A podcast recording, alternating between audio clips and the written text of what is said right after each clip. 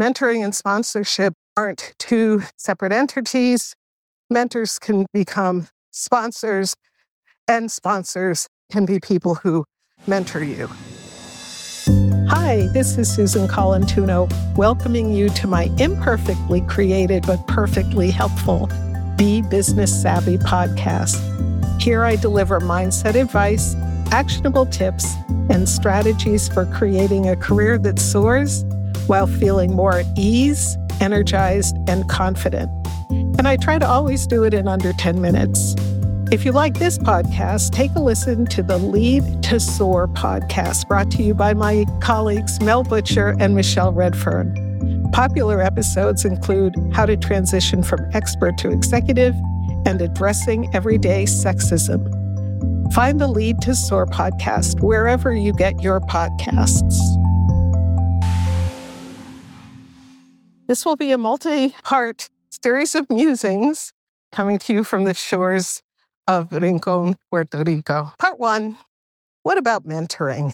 So, you may have seen books and articles positing the idea that women are over mentored and under sponsored.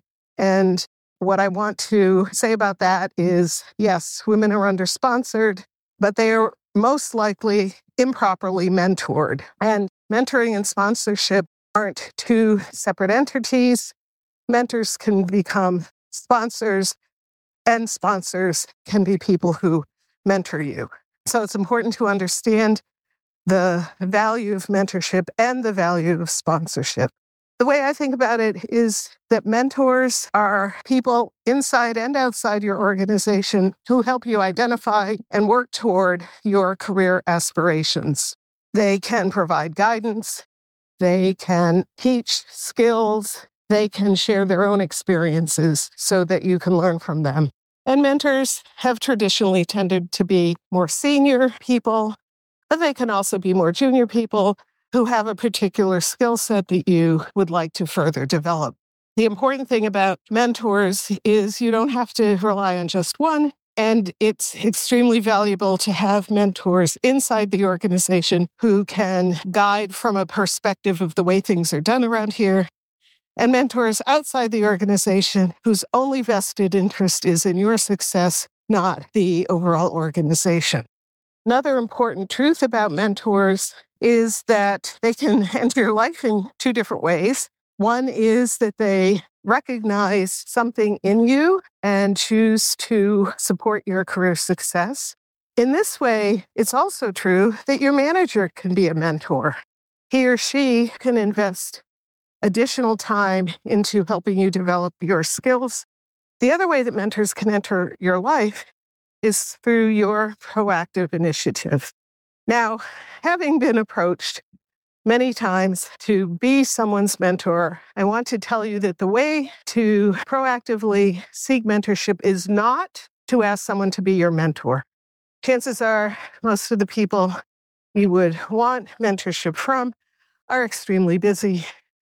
And an open ended request to become a mentor is quite a bit daunting. It doesn't explain what you want mentorship on, what your assessed skills are in that area, or a time frame. And many people who are approached to become mentors, the minute they hear that question, are thinking, oh my God, this is a commitment of an indefinite time period. So instead, what I recommend you do if you want to proactively seek mentorship is to first do an assessment of the most important skill area for your development. Second, identify someone who you know is highly skilled in that area. And third, come to them with a very specific request along the lines of Hi, Terry, I am working on developing my leadership skills.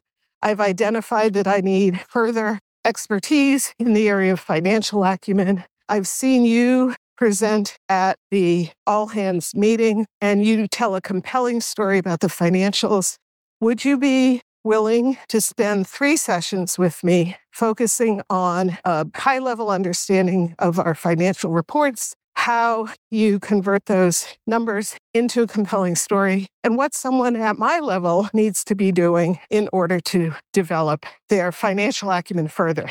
Now, Terry might say yes, in which case the happy child and you can celebrate. Or Terry might say no. In the case of no, you could follow up and ask, Are you saying no because it's a busy time for you and you might be willing to do this at a later date? If so, when? Or you might follow up and ask, there anyone you would recommend approach for this kind of leadership development? Now, if you've listened carefully, you've seen that I have not used the word mentorship at all in this request or in the follow up. Happily ending part one of my musings on mentoring. Do you like what you've heard? Then please hit the subscribe button so you'll be sure to get every episode. While you're at it, we'd love a quick rating and review. We read every one of them.